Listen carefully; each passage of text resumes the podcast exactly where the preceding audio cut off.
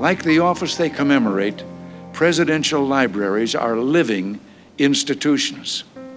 Certainly, it is my hope that the Reagan Library will become a dynamic intellectual forum where scholars interpret the past and policymakers debate the future. Welcome to a Reagan Forum, hosted by the Ronald Reagan Presidential Foundation and Institute. The Center for Public Affairs offers lectures and forums presenting perspectives on important public policy issues of the day from politicians, authors, members of the media, business and military leaders, and more. In this week's Reagan Forum podcast, we go back just one week to March 23, 2023, for our private evening program to commemorate the opening of our special exhibition, Auschwitz Not Long Ago, Not Far Away, which opened to the public Friday, March 24, 2023. The West Coast debut of the 12,500 square foot exhibition is the first of three final North American stops. Each special exhibition the Reagan Library hosts is intended to remind Americans about important moments in time, but this exhibit is particularly powerful. To echo the sentiment of President Reagan, we must ensure that the horrors of the Holocaust are not lost on this generation or any future generation. Created by Spanish company Musealia, together with the Auschwitz Birkenau State Museum in Poland, and now being toured through North America by World Heritage exhibitions, the exhibit displays the largest and most comprehensive collection of artifacts linked to the history of this German Nazi concentration and extermination camp. They come mainly from the Auschwitz Memorial and Museum, as well as over 20 institutions, museums, and private collections around the world. Artifacts include concrete posts that were part of the fence of the Auschwitz Birkenau camp, fragments of an original prisoner's barrack from the Auschwitz Monowitz camp, a gas mask used by the SS, as well as a German made World War II era Model 2 train car the same model used to transport Jews to camps and ghettos. As the director of Musealia once said, we realize that not everyone can travel to Auschwitz to see this important piece of history, so we are bringing Auschwitz to the world. Visitors will learn a moment of history that this world can never afford to repeat. For the evening's program, CNN's Wolf Blitzer served as MC. Speakers included the director of Musealia and the creator of the Auschwitz exhibition, Luis Ferreiro, Ambassador Gordon Sondland, former ambassador to the European Union, and Piotr Cywiński, the director of the Auschwitz Birkenau State Museum. Let's listen. I'm really excited and so, so happy to be here this evening. Uh, and I'll begin by saying what I would normally say around this time I'm Wolf Blitzer, and you're in the Situation Room. And people always ask me, why do you call it the Situation Room? And I always give the correct answer because whatever room I'm in, there's a situation. And there's a situation going on in this room tonight as well, and it's a very excellent situation. I'm so proud to be here. The Ronald Reagan Presidential Library has always been a very, very special place, especially for those of us who covered President Reagan. And, and, and as you can see, this is a really amazing library, an amazing institution, and I'm so grateful that they have decided that they want to do this uh, exhibition on Auschwitz this evening and, over the next several days. Let me, thank, let me thank John, let me thank the library, let me thank everyone who has been involved uh, in making this night possible. You're doing the world, and I must say this, a great service by welcoming and elevating this extraordinary exhibition. This world renowned exhibition, which we have come here to commemorate, is of unmatched power and immeasurable consequence. And it feels very, very personal to me. Uh, I always knew, for example, that my grandparents had died uh, during the Holocaust, but it wasn't until about eight years or so ago that I learned for certain while visiting Yad Vashem, the Israeli Holocaust Memorial Museum in Jerusalem, that I learned that my paternal grandparents, my dad's mom and dad, were both killed at Auschwitz. My dad left a personal history uh, at Yad Vashem. He did that not only at Yad Vashem, the Israeli Holocaust Memorial Museum, but he did it uh, at the U.S. Holocaust Memorial Museum in Washington, audio history, uh, it's on tape. Uh, he did it at Yad Vashem. Uh, but I only learned in recent months, in, in doing research for a documentary I did on CNN on the history of the U.S. Holocaust Memorial Museum, that I only learned then that my dad had also left a videotaped history of his personal experiences during the Holocaust. My dad left that personal history, and I got the tape of that interview, and it was so, so powerful. And if you saw my documentary, it will re air. Uh, if you saw my documentary on the U.S. Holocaust Memorial Museum, you'll see clips of my dad speaking out about what he remembered, what he saw, what he experienced. And it's a powerful, powerful story. And at the end of the story, at the end of his testimony of his personal experience, he was asked, What was your biggest surprise of what happened during the Holocaust? And the answer that my dad gave was so, so meaningful and so, so powerful to me. He said, and my mom and dad were both Polish Jews. Uh, he said, Those of us, Polish Jews and others throughout Europe, we always looked up to the Germans as the elite in Europe. The, the Germans were the best in the culture, in the history, in art, in science, in literature. And once the, the Holocaust began, we were all stunned that the Germans were doing this because we always admired them for their, for their history, for their art, for their science, for their music. How, was this possible that a, a society like that would begin doing these atrocities? And, and that stuck out in my dad's mind, and it sticks out in my mind as well. My mom and dad were both uh, sent to slave labor camps, concentration camps. Their parents, all four of my grandparents, were murdered during the course of the Holocaust. Uh, after they survived, and they were young, they were strong, uh, and they managed to survive. My dad was born in 1920, so he was, what, only 19 or 20 years old when the war started. My mom was born in 1922, so she was young. They survived. Uh, after the war, after they were liberated, and my dad remembers uh, he was liberated at Bergen-Belsen uh, by the French who came in there. And he remembers hearing people speaking French. He didn't understand what was going on. But he ran out and he saw these French soldiers and he immediately uh, said, Vive la France, Vive la France. And they responded in French as if he could speak French. He couldn't. But it, was always so powerful to him to know that these French troops had come and managed to liberate this camp.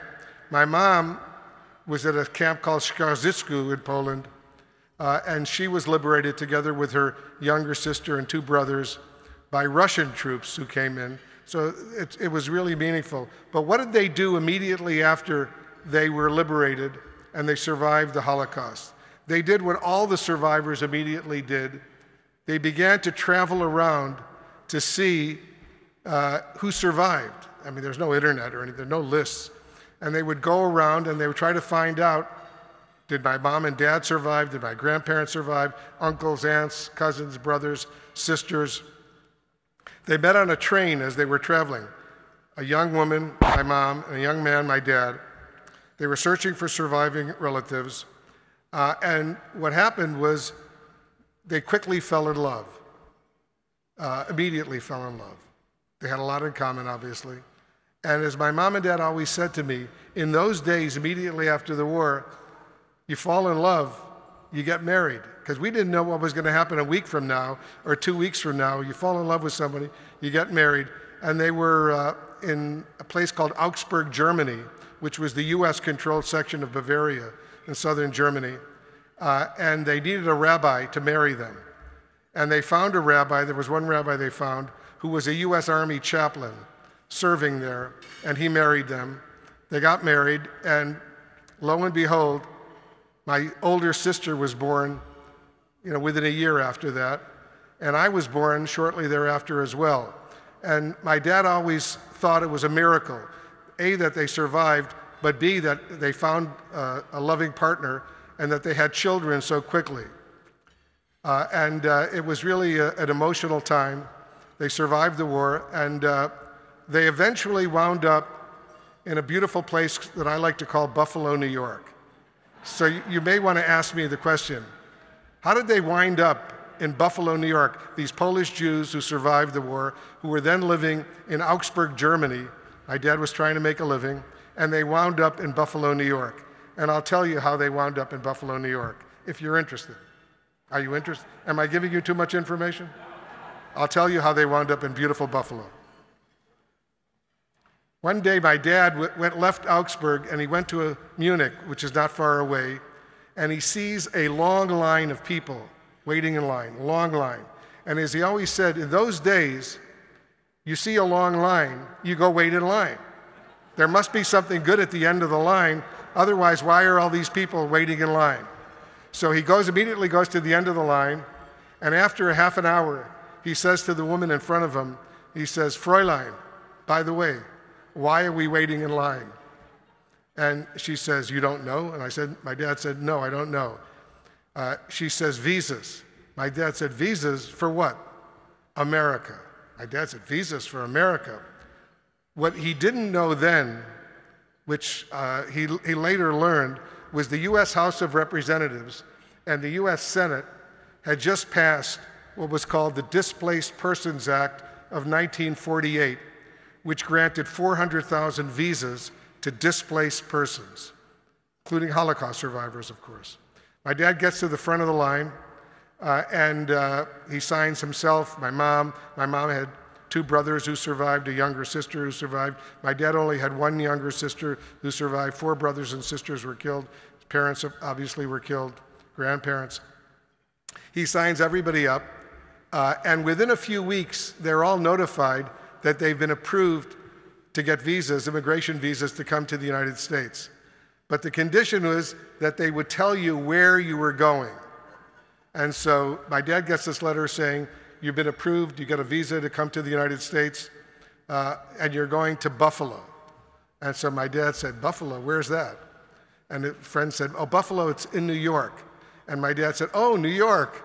A lot of Jewish people in New York, it'll be good. He didn't know Buffalo was 400 miles from New York City. Uh, so, uh, but eventually they get uh, the immigration visas and they take a boat that lands in Boston. And then uh, the HIAS, the Hebrew Immigrant Aid Society, the Joint Distribution Committee, helps them take a train from Boston to Buffalo. They arrive in Buffalo, uh, and uh, the local Jewish community, but also the general community, was very receptive and helped them and develop a new life. My dad got a job first at Bethlehem Steel outside of Buffalo in Lackawanna, New York. He hated that. And then he and my uncle Sam Friedman they opened up a deli in Buffalo. My dad didn't like that either. And eventually he became, uh, at the advice of his two friends in New Jersey, who also had waited in line and got visas to go to Elizabeth, New Jersey, they became home builders and they were doing really well. And they said to my dad, Dave, you should become a home builder. They need housing here. All these soldiers are coming back. Buy some land. My dad had a little money he had made and start building homes. And my dad said, I don't know anything about building homes. And these two brothers said to him, Dave, don't worry. You're a smart guy. You'll learn how to do it. Just start buying some land and build some homes. Uh, and so my dad started building homes, and he eventually became one of the most successful home builders in Western New York. Uh, and he was so grateful to this country for giving him and his family a second chance to start a new life. Uh, and he was always so proud. as I always said growing up, our family, probably, my mom and dad were the most patriotic Americans I ever met because of the opportunity that this country gave them to start a new life, especially after what they had gone through during the Holocaust. We had, we had an American flag flying outside of our house, not just on the 4th of July, but all year round. My dad was so, so proud of being an American and this, this opportunity that he got. As a result of my experience growing up, hearing their stories, uh, this is very personal for me and why uh, it's been so important to me to learn about the Holocaust and to speak out about the Holocaust, which is so, so important, especially at a time like this when we sadly see increased anti Semitism, not only in the US, but around the world, and we see increased Holocaust denial, which is going on. Hard to believe, but uh, there are crazy people out there who say these Jews, they just made up the six million, it never happened.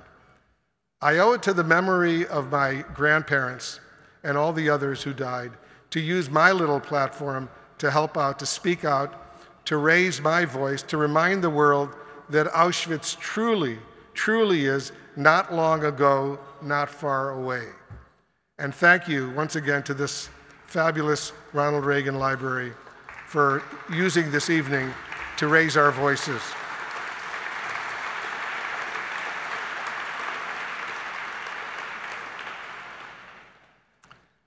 I often think of the words of uh, Elie Wiesel, and I'll quote now The opposite of love is not hate, it's indifference.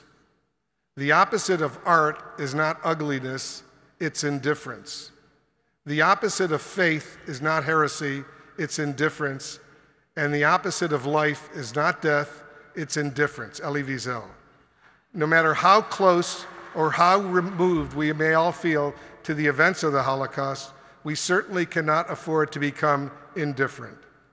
It's true that we have long since buried the regime that perpetrated these atrocities, but having reported on events here at home, including here in the United States, brutal events, horrible events, whether we heard the chanting, Jews will not replace us, at Charlottesville, or the massacre at the Tree of Life Synagogue in Pittsburgh, or even January 6th and the insurrection, the power struggles that are going on overseas.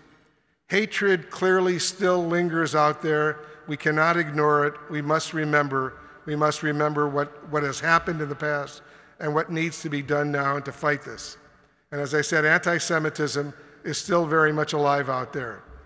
And in this country, and indeed in every con- continent, there are e- even the people who say the entire concept of the Jewish people is a lie. It is a fact that many of the conditions that made the Holocaust possible, sadly, still exist. And knowing that fact, my judgment is that the work you are doing by teaching successive generations about what happened specifically in Auschwitz and this exhibition, and I took the complete tour just a little while ago, is really, really essential. If you haven't done the tour, you must go see it. It really is powerful.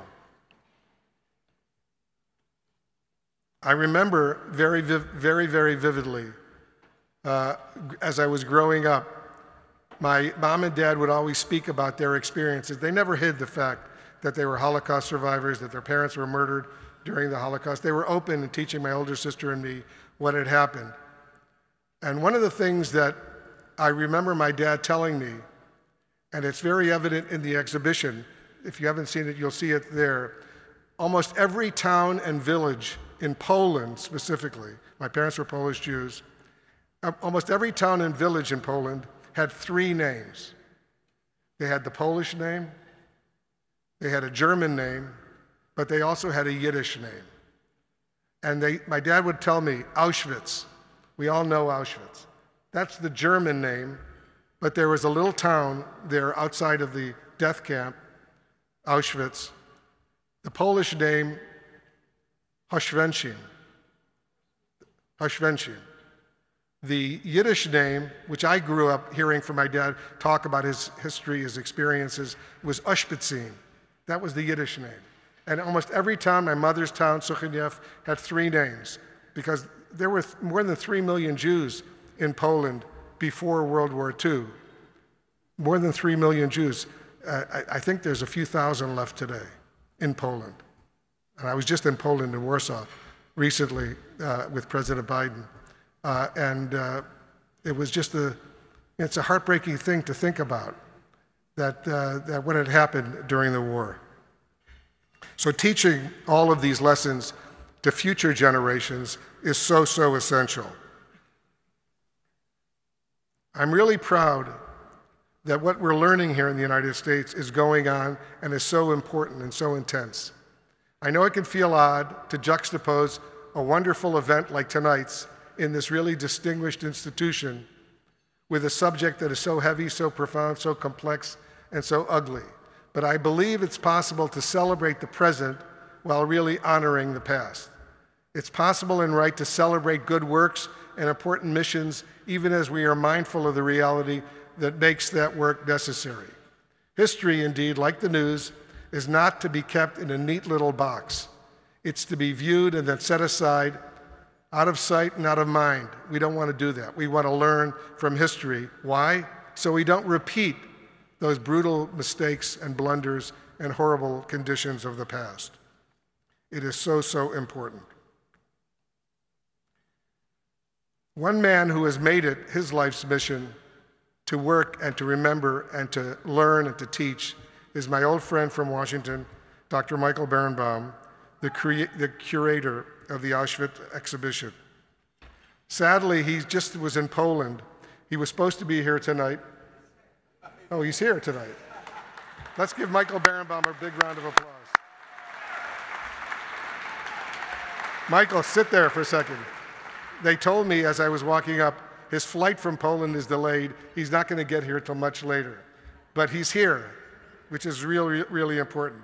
From 1988 to 1993, he served as the project director of the United States Holocaust Memorial Museum, overseeing its creation. And I have to tell you, that museum, if you've seen my documentary, it is so important because so many millions of people who come through Washington go and visit it and they learn and they see and they get a sense of what happened to six million Jews.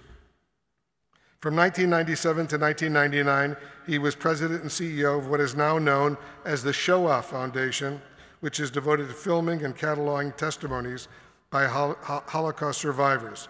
The Shoah Foundation, Steven Spielberg, very much uh, you know, directly responsible for creating the Shoah Foundation. And I will tell you this one of the proudest moments I had after my documentary aired on CNN was I got a call from the head of Warner Brothers Discovery, which is CNN's parent company, David Zaslav.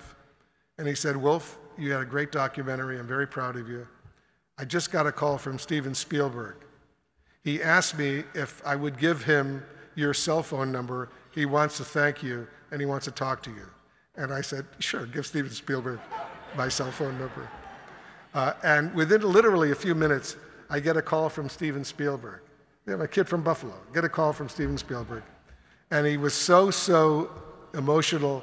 He was so moved by my documentary, especially by hearing the clips from my dad from his testimony.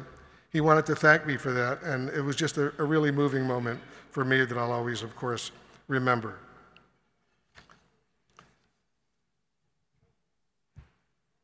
I also want to bring in, as we continue this, Michael Berenbaum, stand by because you're going to lead us in a special prayer.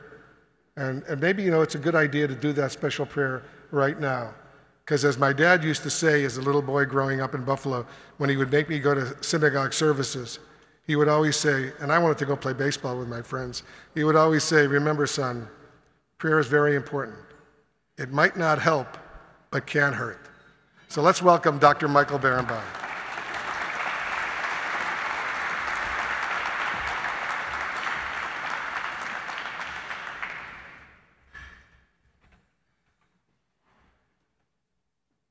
I come uh, from Auschwitz, having taken uh, attorney generals of individual states through Auschwitz for a seminar on anti Semitism.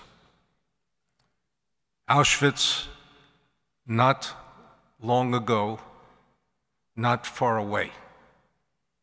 The scandal of this exhibition is the scandal of the world in which we live, in which we're not able to put Auschwitz far away long ago. Because we live in a world in which the echoes of Auschwitz are heard often, too often and the indifference that surrounds them is also heard.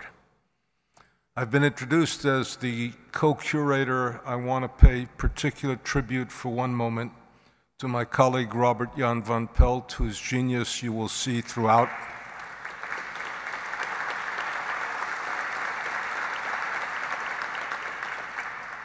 Robert wrote a dissertation on the Holy Temple in Jerusalem architectural historian. He was asked by a professor, and we try to trip up students at our dissertation, at their dissertation. Was asked by a professor, what's the holiest site in the world today? And unbeknownst, he doesn't know why, he answered Auschwitz, which is the sacred anti-sacred, the holy anti-holy, the epitome of evil itself. And that becomes a very important element to understand. And what we have now, thanks to the people at Auschwitz and also to the people of Musealia, we have the unique opportunity not only to go to Auschwitz, but to bring Auschwitz to the people in communities and areas that have not, have not been there. Why the Reagan Library? And I think the most profound answer is the Holocaust was an act of government. Not only of one government, but of multi governments that were either collaborationist or allied of the murder. It occurred over 23 different countries using, using all of the instrumentalities of government to perpetrate evil. Why? Because it, it, was an evil unrestrained by basic concepts that are central to the United States of America restraint on the exercise of power, checks and balances, inalienable rights, and the most profound of all American concepts that we have not yet lived up to which is that all human beings are created equal and endowed by their Creator with certain inalienable rights.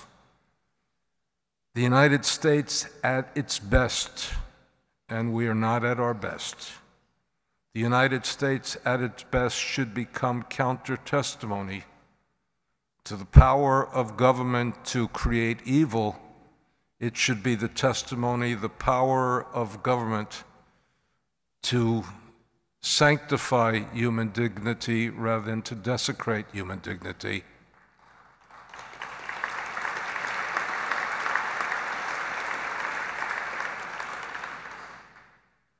And to treat all of humanity with a certain basic concept of equal and equal justice, something that we saw violated and you'll see violated in all of the elements of the exhibition that you're about to see.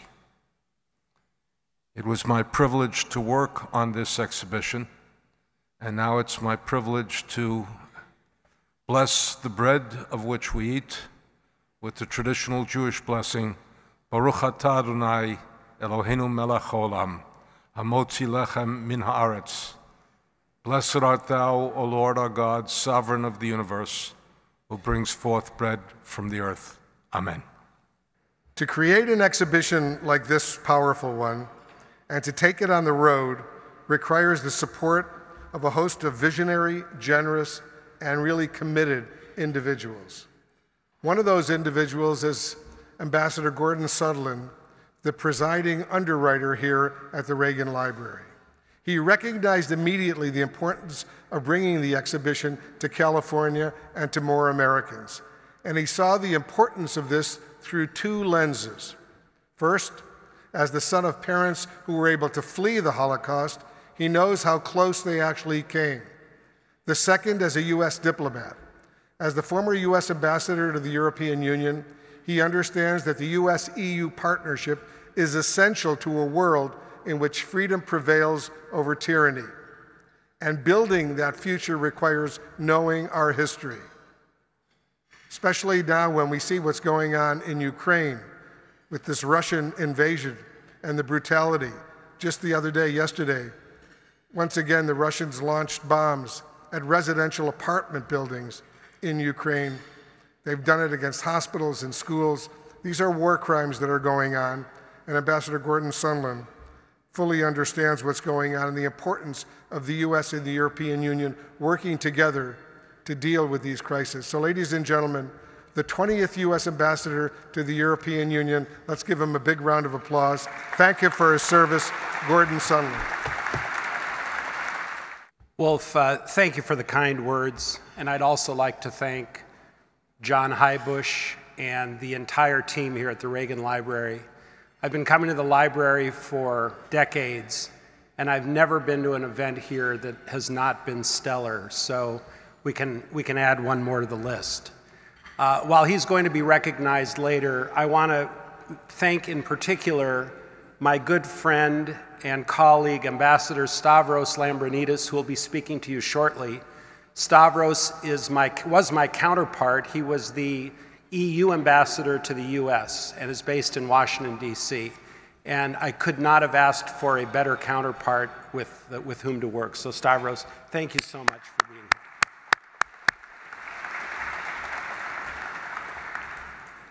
You know, I'm very grateful to have been asked to underwrite the exhibition. It was not a tough choice, it was an honor. And I'm humbled to be here tonight to honor history and my late parents. Gunther and Frida Sondland were survivors. They were among the lucky ones.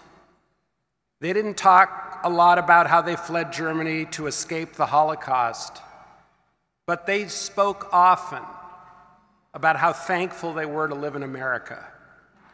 As huge fans of President Reagan, I know they would have been deeply moved by the way we are remembering the past, especially, especially at a time when anti Semitism and Holocaust denial are on the rise. The French writer Voltaire said, Anyone who can make you believe absurdities can make you commit atrocities. Today, there are prominent people who would like us to believe the dangerous absurdity, the lie, that the Holocaust did not happen or was exaggerated. I firmly believe that, that the freedom of expression is a hallmark of our nation. Denying facts for political purposes will take us down a very dark road. There is no patriotism in the current plague of very prominent people, and you know who I'm talking about, who decry evidence based truth because it's politically expedient. False news travels fast, and people who listen, triggered by the words of someone they admire, could be driven to take actions that are deeply out of character. They could even participate in the unthinkable. I believe that this exhibition is nothing short of urgent. In my lifetime, I have never seen anti Semitism at its current level. In the last six years, the number of anti Semitic acts has tripled, and the ADL, Anti Defamation League, rightly called it a state of emergency, and that was not an overstatement. While the words and actions of politicians and celebrities make headlines, most acts are carried out by regular people who develop exclusionary views.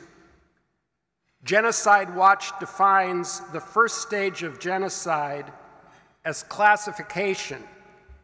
And the way this works is they stereotype us versus them. There's something that feels commonplace about this, maybe even harmless to some, but genocides all over the world begin this way. Scholars emphasize that genocide is a process, not an event. And oftentimes, the first spark is the spread of lies about a group of people. In 1930, Hitler used the German Jews as scapegoats, blaming them for everything, for the economic and political failures of the Weimar Republic. Hitler's lies and propaganda led to mass genocide. A word that we must remember when talking about the Holocaust is the word normal. To organize the killing of six million Jews it was not just leaders greasing the machinery of war, but the people believing their lies, normal, ordinary people. They were doctors and teachers, factory workers, and business owners.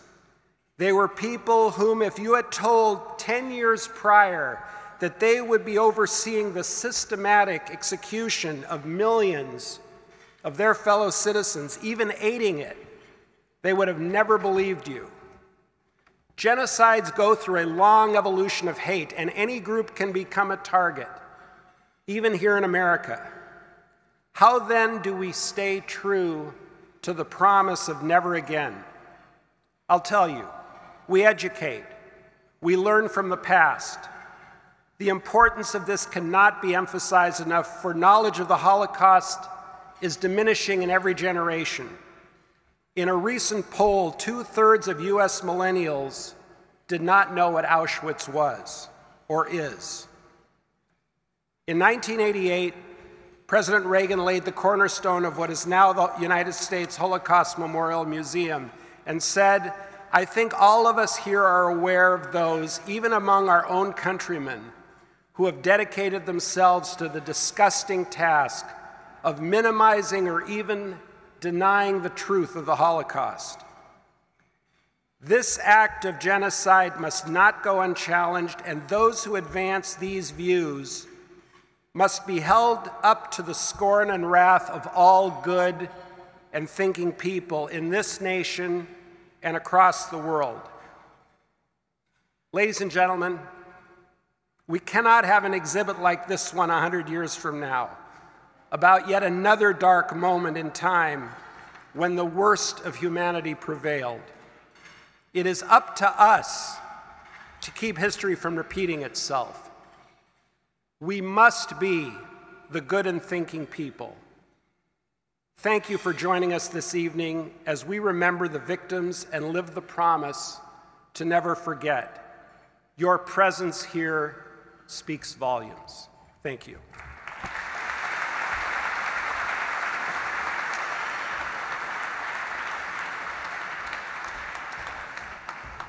Like Ambassador Sondland, our next speaker knows better than most how essential the American European partnership is to securing a future rooted in shared values of democracy and respect of human rights. He also knows better than most how easily those values are threatened. They must be defended every day on multiple fronts. And one of those fronts, as I said before, of course, today, is of course what's going on in Ukraine a, a horrible, horrible war right in the heart of Europe. Ambassador Stavros Lambrinidis has been the ambassador of the European Union to the United States since March, since March of 2019. From 2012 to 2019, he served as the EU Special Representative for Human Rights. In 2011, he was the Foreign Affairs Minister of Greece, a country all of us, of course, love and he has served as a member of the European Parliament.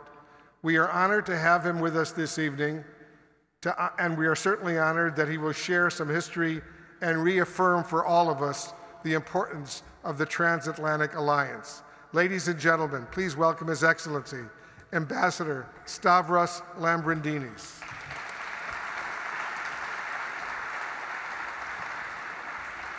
Uh, I am truly honored to be here today at the Reagan Presidential Library uh, for the West Coast premiere of the exhibit Auschwitz not long ago, not far away.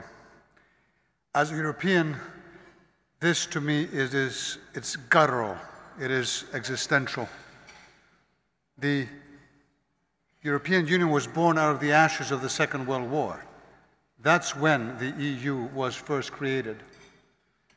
After a war where Europeans, in our own hands, murdered millions of other Europeans, and where Europeans committed the biggest human rights violation in recent history, the Holocaust. And when we got together to build the European Union, it was not because of money. It was because we were committed to create institutions that would never allow us either the desire or the capacity to perpetrate such atrocities against ourselves or anyone in the world ever again.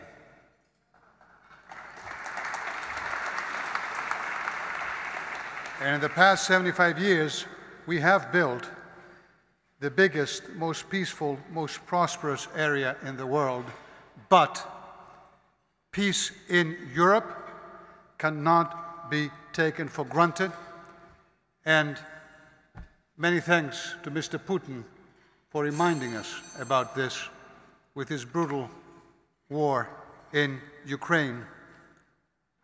President Reagan famously told Gorbachev, Mr. President, tear down this wall.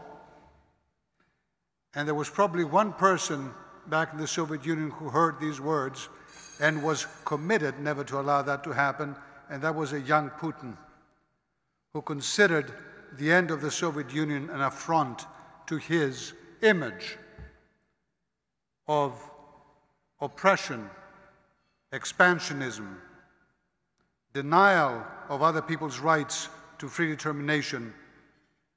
And then Putin became president, And he used that hatred in order to be able to re erect that wall by killing Ukrainians and hating them for who they are. He wants them extinguished. And you know what is hair raising? Is that he has the gall to claim that he's doing this in order to denazify Ukraine with its Jewish president, by the by. What an insult to the memory of the Holocaust and the victims of it. My best friend in law school here in the United States, Gennady, eh, is a Ukrainian Jew. His family escaped the Soviet Union to escape the repression of those times. And he's, of course, devastated by what's happening in Ukraine. But one thing he keeps repeating to me is Stavros, he says, keep in mind, we will never forget that the Nazis bombed Kiev the first time they did it. It was four in the morning in 1941. And Putin bombed Kiev at 4:30 in the morning in 2022. Maybe that coincidence between Hitler and Putin escaped Mr. Putin it has not escaped my friend. It has not escaped the Ukrainians. And it should not escape us either. Dear friends, Gordon said it brilliantly. Gordon, my dear friend, who I honor here today because of his generosity making this exhibit happen. Thank you, Gordon, and thank you for your friendship.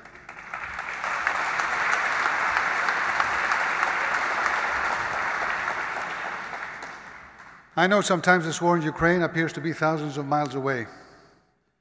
For people sitting here, I visited with some diplomats of European Union member states here in Los Angeles this morning, and they told me, boy, foreign policy, that's not a big topic of discussion in Los Angeles. The other things that they talk about is not like Washington, D.C. And I say, really? I'll tell you what. It may appear to be thousands of miles away, but there is absolutely no safe distance when an autocrat sitting on nuclear weapons is convinced that he can bend the will of our leaders in the United States and Europe to his own by force, that he can make it acceptable again to be able to use force instead of law to extinguish people you hate from the face of the world. If that were to happen, if he were to win, no one is safe. And if no one cares about anything else, I'll tell you something. As a European who did build that European Union on the basis of human rights, when I see thousands of children from Ukraine being abducted, taken away, transferred to Russia to be brainwashed. If you don't care about politics, you, you care about this. Everyone cares about this. It is outrageous. It is the kind of war crime that the International Criminal Court just determined deserves to bring Mr. Putin to justice. And I hope that this happens. But as I say this, let me just say that the hatred of the Holocaust and the poison of anti Semitism as we look at the Putins of the world is, and I agree with Gordon, still in our societies as well. And we owe it as Americans and Europeans to fight every day to extinguish that scourge. It is in our places of worship. We find it in our streets. We see it every day in our communities. Too often, it is in the speeches of some politicians in our workplaces.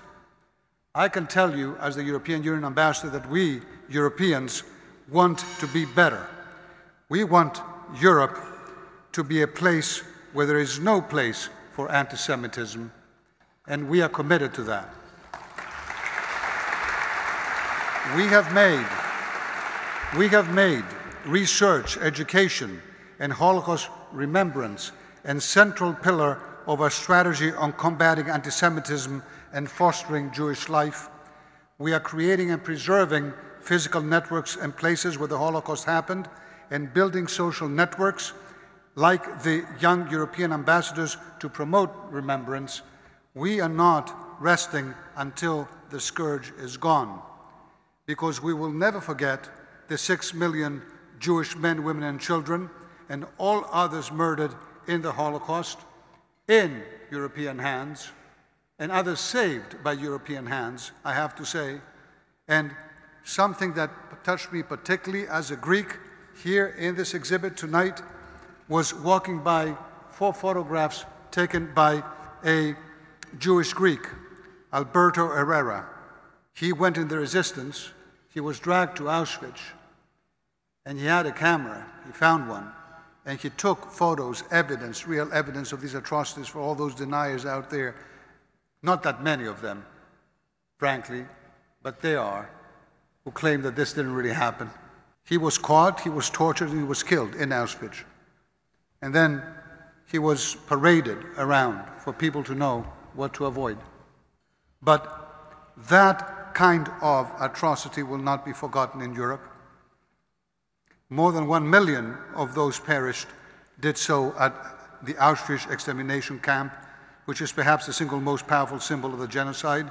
So, dear friends, in closing, this exhibition, opening today at the Reagan Library, helps to keep the memory alive, and by confronting us with the most disastrous consequences of anti Semitism from the past, it also helps us and our younger generations be better prepared to fight it in the future. Everyone quoted someone. I'll quote Nelson Mandela. And this is just, just a quote that is, is has, has, touched me the, the moment I read it. He said, No one is born hating. People learn how to hate. You take a black baby and a white baby and you put them next to each other, they're curious. They touch each other, they don't hate each other. You're not, you're not born hating, you learn how to hate. And if you can learn how to hate, you can learn how to love. And I hope that this exhibit here at the Reagan Library, if it achieves anything, anything, it's going to be to help us and those visiting it learn how to love a little more. Thank you.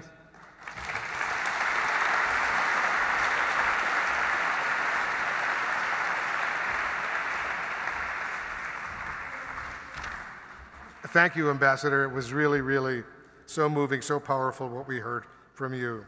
All right, here's another fact, and that's what we do we report the facts. Here's another fact. It's been nearly 14 years since Luis Ferreiro first conceived of the Auschwitz exhibition.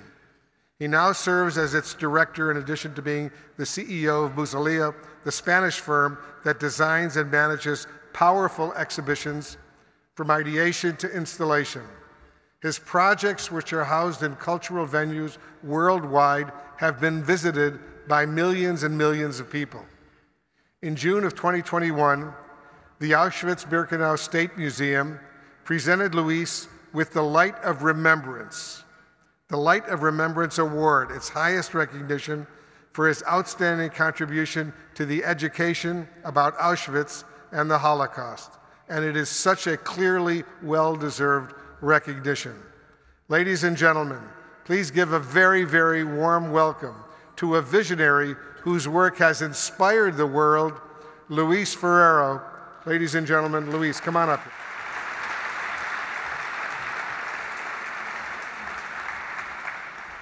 Thank you all very much. Um, I cannot really start my, my brief words just without showing my sincere and profound recognition and uh, affection to all the people, institutions, and individuals that made possible the exhibition existence in first place and its arrival here to the Ronald Reagan Presidential Library. In first place, the Auschwitz-Birkenau State Museum for their trust, for their work, for their collaboration in all the different departments and for the vision, as Michael was saying, to take the story of Auschwitz in an exhibition to the world. And especially I want to mention Dr. Piotr Cywiński for its vision and leadership of the museum and of this project. And of course also to all of our other loan givers uh, and more than 20 different institutions worldwide that are helping us with the authenticity of their, of their artifacts. Very especially also to the Ronald Reagan Presidential Library uh, Museum, the story of how this exhibition came to be here has been already explained, but it has been an absolute pleasure and honor to work with them, all their teams, to make the exhibition come true. Um, and of course, to all the people and sponsors that donated in order to make the exhibition possible. Um, very especially also to World Heritage Exhibitions, our partners who are helping us bring in the exhibition to the United States without their uh, help and providing all the resources, human technical resources, it would have not been possible.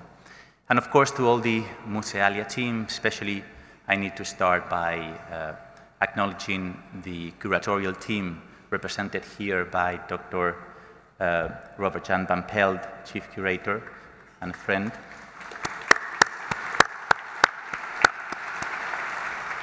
And Dr. Michael Berenbaum. And of course, not here with us, but also Miriam Greenbaum, Paul Salmons, and Jamal Seniti, who made all the knowledge to uh, be able to create the, the exhibition.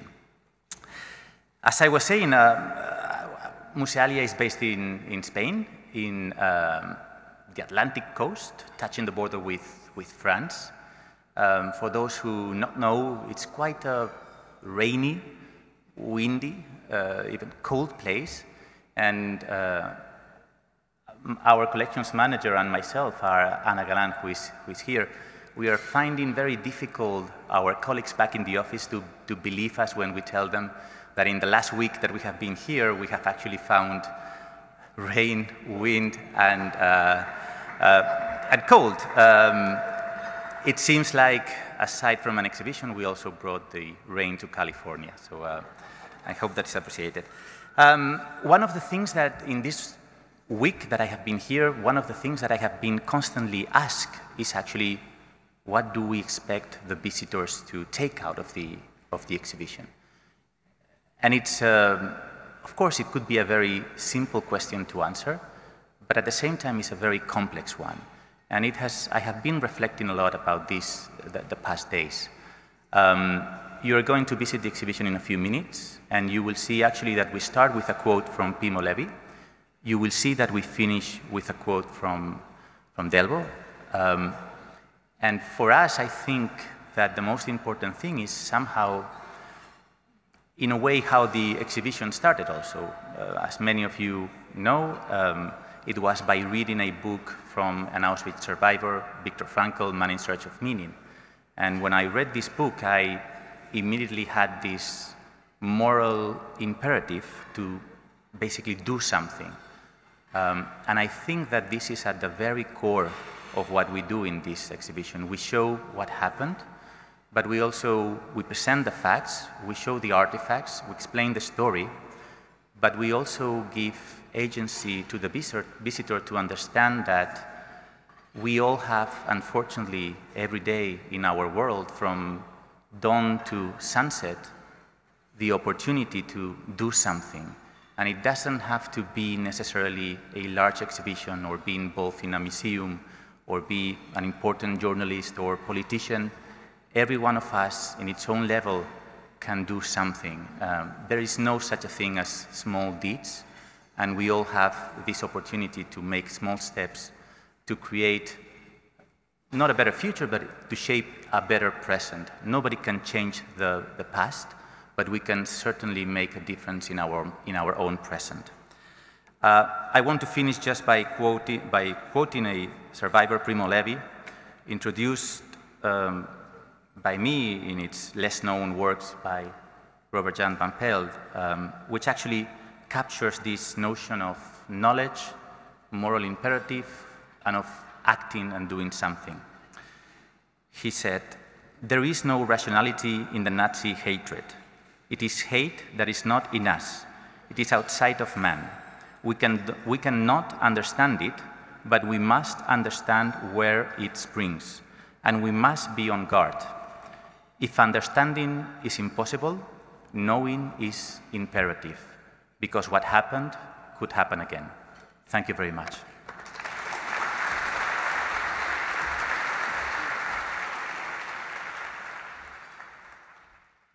More from our opening evening program for our Auschwitz exhibition after this message. The Ronald Reagan Presidential Foundation is the nonprofit organization created by President Reagan himself, and specifically charged by him with continuing his legacy and sharing his principles. individual liberty, economic opportunity, global democracy, and national pride. We must remain vigilant and work together to share these conservative principles with younger generations. Your role is critical to move our mission forward. Thank you for your continued support. Please visit reaganfoundation.org/give. That's reaganfoundation.org/give. Now, back to our opening evening program for our Auschwitz exhibition. As many as two, people, two million people are able to visit Auschwitz each year. Two million people a year. But so many people, of course, cannot make that journey. Which is why bringing that history, these artifacts, these stories to other continents really does matter. It is urgently needed, it is so timely and important right now. This exhibition that we're now having here at the Reagan Presidential Library for the first time brings original objects from the camp, the death camp, to new audiences outside of Poland. It is so, so important. It meets people, this exhibition, where they are. And this would not be possible without the partnership of the Auschwitz Birkenau State Museum and its director, the highly regarded author and historian, Dr. Pio Cywiński, who is with us tonight. Let's give him a big round of applause right now. A few years ago, he wrote about the philosophy he brings to his role, and I'm quoting him now. I am not that interested in why people come here, whether they're on a school trip or a tourist visit. I'm not that interested in their attitudes or their backgrounds.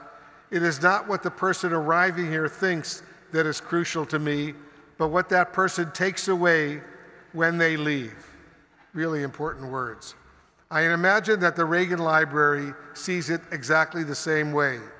Maybe people will discover Auschwitz after coming here to learn about President Reagan, or maybe it will be the reverse.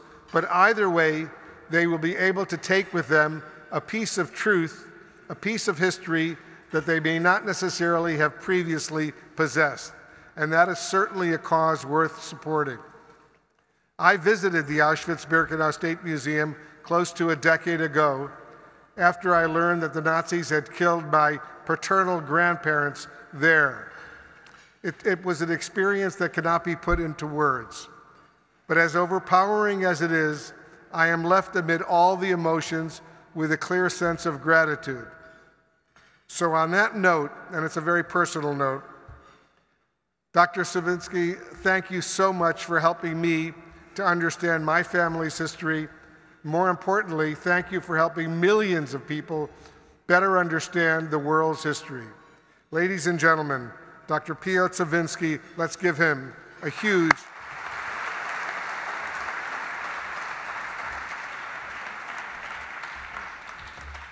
Excellencies, ladies and gentlemen, dear friends, we are approaching the 80th anniversary of the liberation of Auschwitz. It will be in January 2025. It's quite close.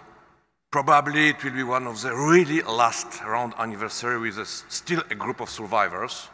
And we are living still in a world that is our world, where the rhetoric of uh, anti-Semitism and other ideologies of hatred, racism, xenophobia, different sort of populism and demagogy is once again intensifying. Therefore, we must constantly remind ourselves of the evil that is possible when societies allow such hatred.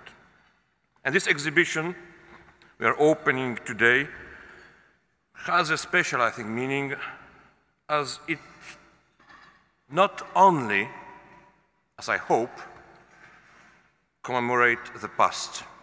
Yes, I hope that all the people that will go through this exhibition will be a little bit different after. I don't want miracles. I just ask to be a little bit different. I ask to I hope that those people will have some, some moral anxiety in them, that they will be able to reflect about the indifference of our world, about, the, about uh, our own indifference, about my indifference also. Russia's barbaric invasion of sovereignly Ukraine clearly show how much the world needs historical remembrance to be a lasting and clear warning. And Auschwitz was a far too painful experience so the free world today could tolerate any symptoms of a policy of hatred, aggression, or dehumanization. Our world know very well that Auschwitz and the Holocaust is a referring point for the future. And the remembrance must be the key to building a peaceful and just world. If not, I don't see what is the goal of the remembrance. It's not only about emotions, it's about decisions. Each of us could be somewhere else on this beautiful evening, but all of us decided to be here in this core experience of the remembrance of the Shoah. I would like to thank all of you to being here. This is the sense of our work. Thank you.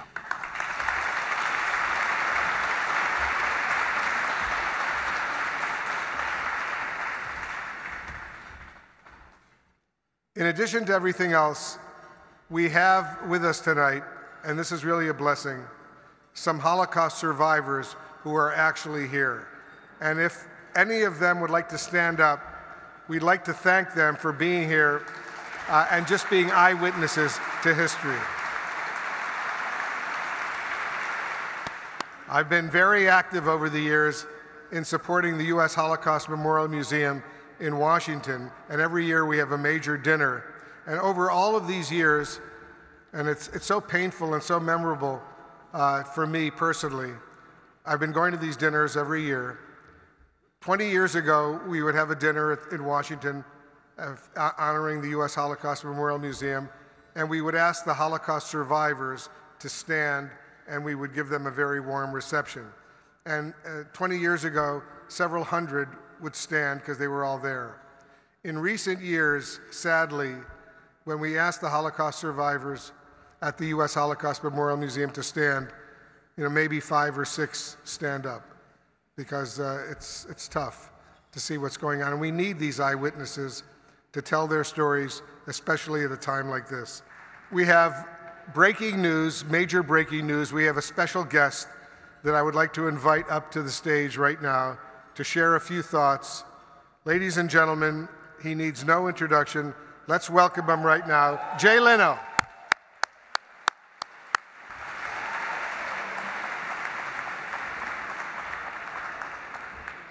Thank you, Gordon. Gordon makes it his life's work to try and find the most inappropriate audience for a comedian. So, thank you. This is another impossible one. People ask me, I'm not Jewish, I'm a Gentile, which is a word I'm not comfortable with. You know, it's just so goyish. You know what I mean? I don't really, don't really like it.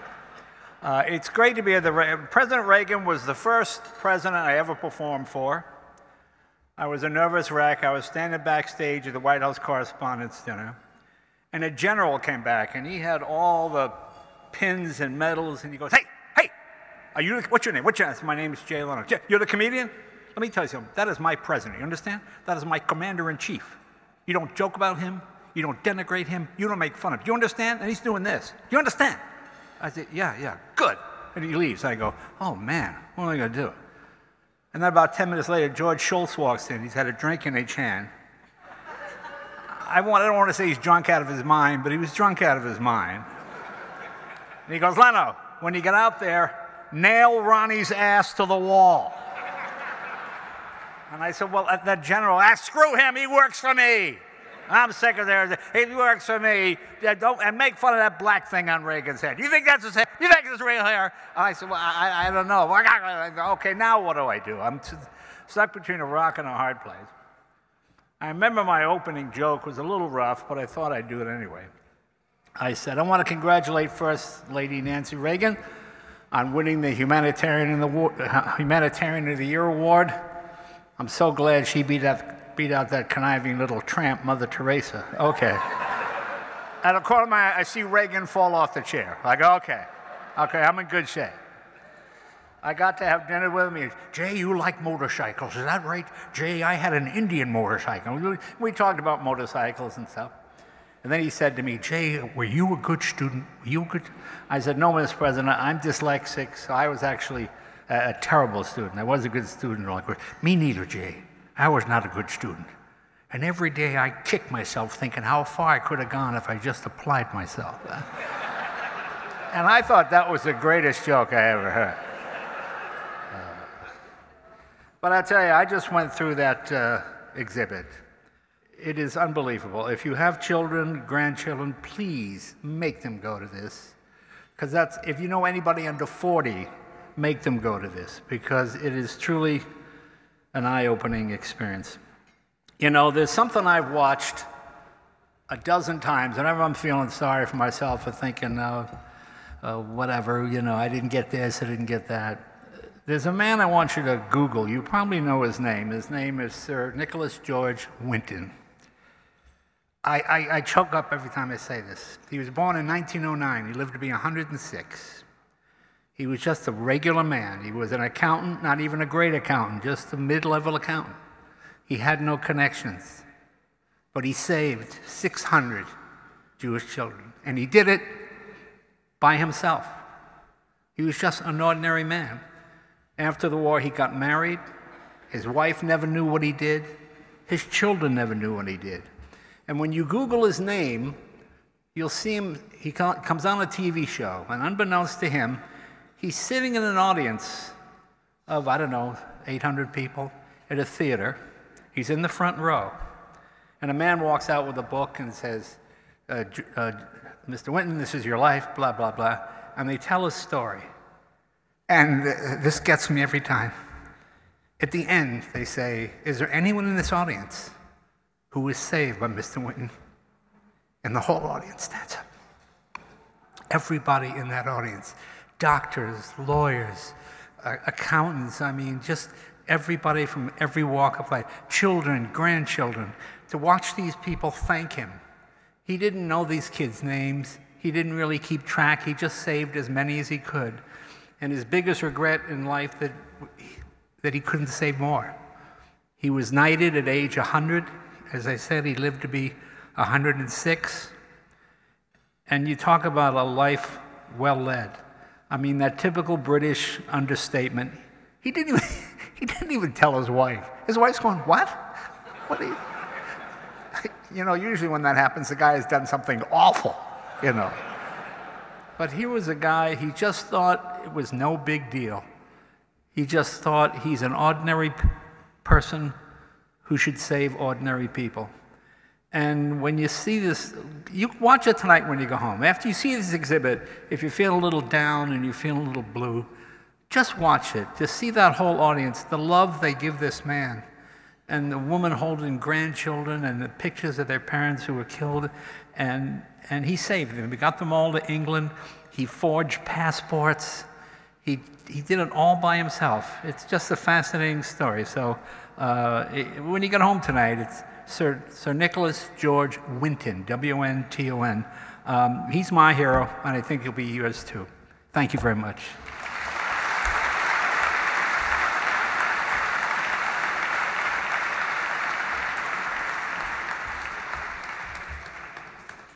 Almost 40 years ago, in April 1983, President Reagan addressed the American gathering of Jewish Holocaust survivors.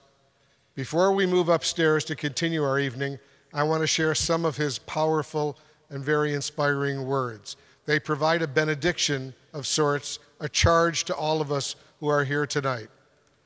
These are the words from our 40th President of the United States that I'm quoting now. Tonight, let us pledge that we will never shut our eyes, never refuse to acknowledge the truth, no matter how unpleasant. If nothing else, the painful memory we share should strengthen our resolve to do this. And then he went on to say, and I'm quoting still, Our founding fathers believed in certain self evident truths, but for truth to prevail, we must have the courage to proclaim it. That's a direct quote from President Reagan. To the Reagan Library trustees, to the staff, to the benefactors, the underwriters, and the supporters, I believe you have clearly li- lived up to President Reagan's charge on this evening.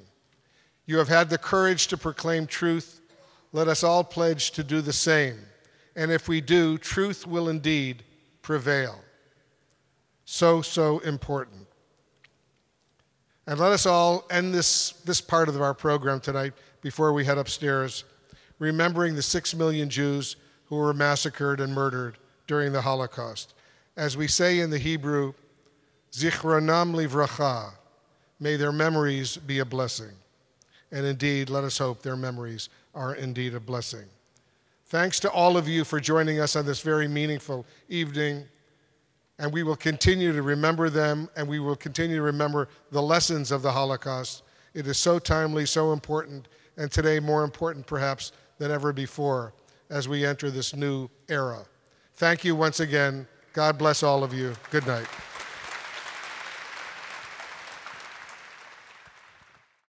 More information about Auschwitz, not long ago, not far away, can be found on our website at reaganlibrary.com/auschwitz. This exhibition sells out everywhere it goes, so we recommend pre-purchasing your tickets as early as possible. Again, that's reaganlibrary.com slash Auschwitz. To find a listing of all upcoming events, please visit reaganfoundation.org slash events. Thank you for listening.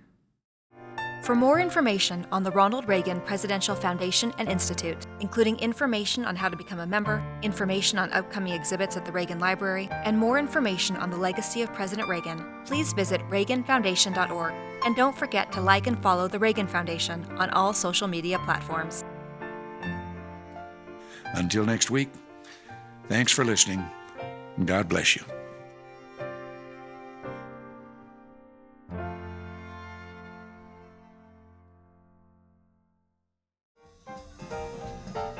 Don't forget to subscribe to A Reagan Forum podcast in your iTunes or Google Play stores and on other podcast platforms as they become available. New episodes of A Reagan Forum come out every Thursday. Like what you hear? Check out our Words to Live By podcast, featuring radio addresses and speeches Ronald Reagan delivered from the 1960s through the 1980s. New episodes drop every Tuesday.